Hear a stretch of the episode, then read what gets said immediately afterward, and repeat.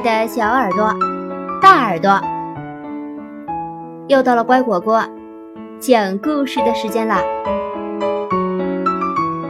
我是你们的好朋友丫丫。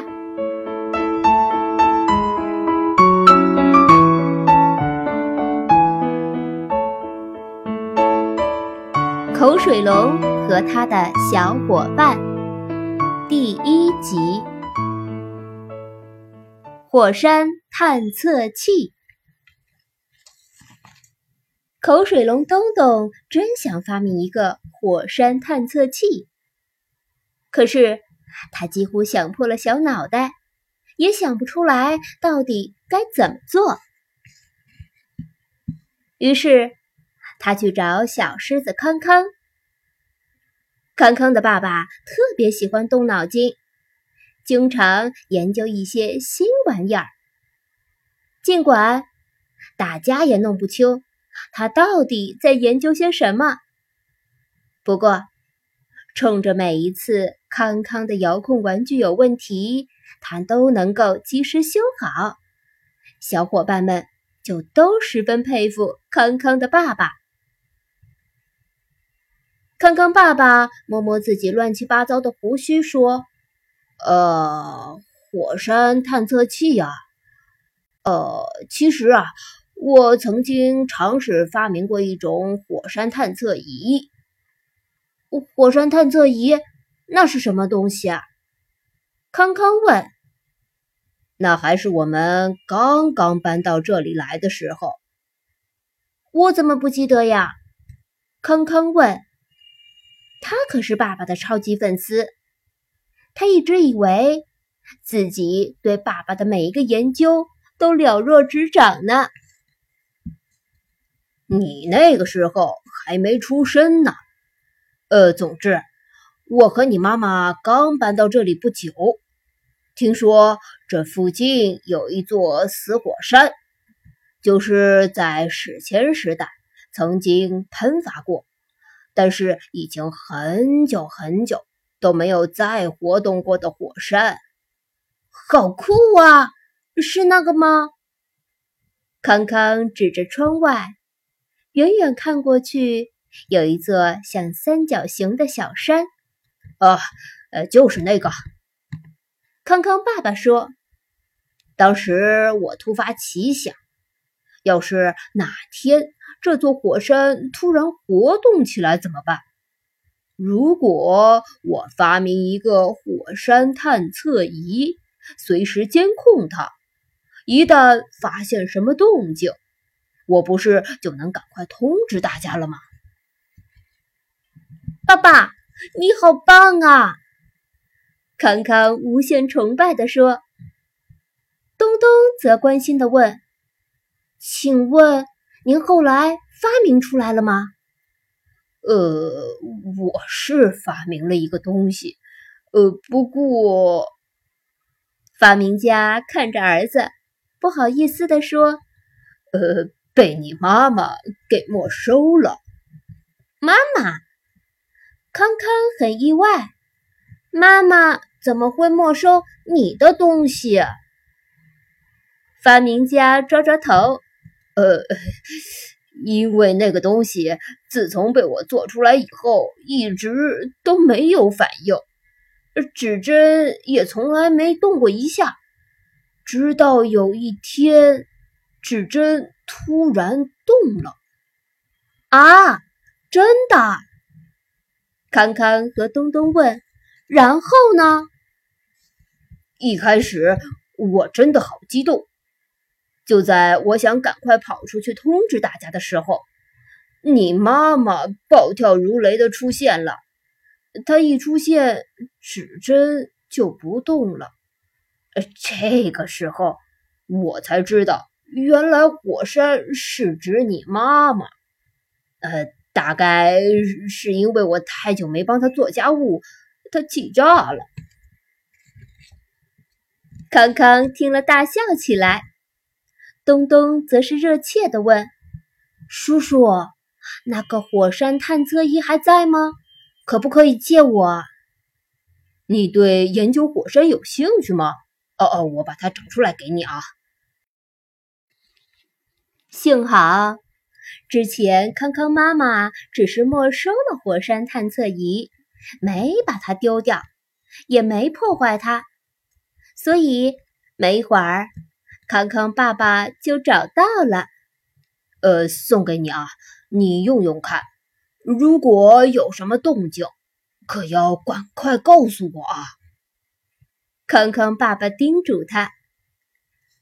东东小心翼翼地捧着火山探测仪回家，家里一个人也没有，爸爸妈妈都出去了。东东心想：“ 嘿嘿，我来把火山探测仪改造一下。”他先从家庭相簿里挑出一张妈妈的照片，照片里的妈妈笑得好开心。东东最喜欢笑眯眯的妈妈了。接着，东东拿剪刀把背景剪掉，只留下妈妈的头像。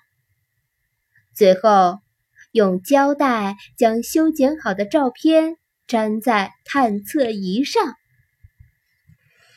呃，啊，好了，这是我专属的火山探测器啦。东东很满意，他抱着这个经过自己精心改造的探测器上床睡觉了。不知过了多久，东东醒来。发现妈妈在他身边，正温柔地亲着他。宝贝，对不起，今天妈妈一定把你吓坏了吧？东东伸出小手抱住妈妈，没关系，我知道你心情不好。你这么说，妈妈就更惭愧了。妈妈以后一定尽量克制脾气。你不需要用这个探测仪的。东东很惊讶，呃，咦，你怎么知道这个东西啊？确实，东东就是希望用这个来探测妈妈火山何时会爆发，这样才好及时逃命啊。妈妈说。我以前在康康家看到过，那时康康的妈妈正在没收这个探测仪。哦，原来如此。虽然最后东东还是不清楚康康爸爸发明的这个东西到底有没有用，但是听到妈妈以后一定。尽量克制脾气的承诺，东东还是觉得非常高兴。控制你的坏脾气，否则会被孩子疏远。解决方法一：寻找适当的方法释放自己的压力，不要成为孩子和家庭的压力制造者。作为一个经历了无数挫折和坎坷的成人，自有一套行之有效的应对压力的方法。你要做的，就是在回家之前放下肩上的大石，深呼吸，开门的瞬间自然微笑起来，迎接孩子的拥抱。二。真挚地向孩子倾吐歉意，承认自己不成熟和幼稚的一面，不能做到在任何情况下都很好的控制自己的情绪。蹲下来，拉着孩子的手，看着他的眼睛，说：“虽然我每次都很后悔，都说不该冲你发火。”但爸爸妈妈也是人，有时候还是会忍不住。我以后会更加努力，你来监督爸爸妈妈好吗？三，成为让孩子依赖、值得孩子信任的人。世界上有很多可怕的人或物，但是如果连爸爸和妈妈都令人恐惧的话，对一个弱小的孩子来说，这该是多么可怕的压力！孩子无法选择自己的父母，父母应该努力减少孩子承受恐惧这一压力的时间和次数。今天的故事就讲到这儿，感谢收听。更多故事请订阅或收藏“乖果果讲故事”。再见喽。